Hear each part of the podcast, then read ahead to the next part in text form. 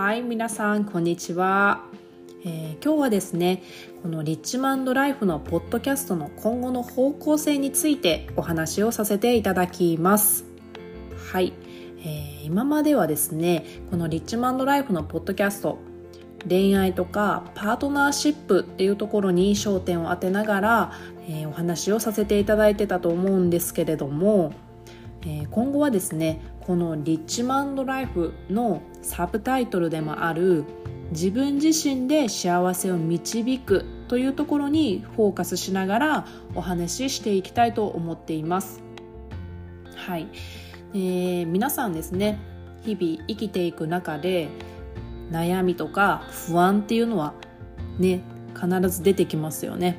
うん、でそれっていうのは恋愛だけじゃなくってやっぱり仕事のことだったり仕事での人間関係あとは自分の将来のことだったり健康のことだったり、まあ、いろんなことが原因でそういう、ね、不安っていうのは出てきますよね。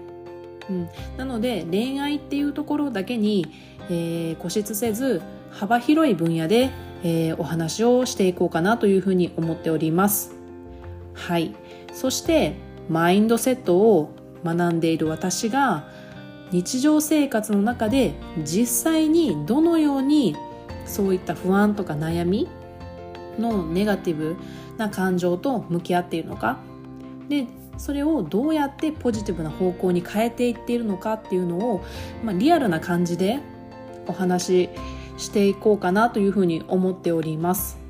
はい。えー、あとですね、えー、日中に撮るポッドキャスト、デイ、デイポッドキャストと、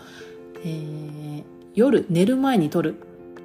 ナイトのポッドキャスト、これも両方配信していこうと思っています。まあ、デイは比較的こうエネルギッシュな配信が多くなると思います。で、夜はちょっと癒しな感じで、あの、ぜひ寝る前に聞いていただいてこう気持ちが安らぐような、はい、内容にしていきたいと思っています。まあ私のこの話し方とかもそのデイとナイトで全然変わってくると思うのでその部分も、えー、お楽しみいただけたらというふうに思っております。はい。そうですね。まあ私のその願いとしては一人でも多くの方がこう心が豊かな人生を送るっていうところそこを目指してこうポッドキャストとかも配信しているので、はい、今後ともですねポッドキャスト、えー、しっかりとこうメッセージがちゃんと届くように配信していこうと思っておりますので、はい、えー、引き続きどうぞ、えー、お聞きいただければとても嬉しいです。はい、えー、今日のポッドキャストはここまでです。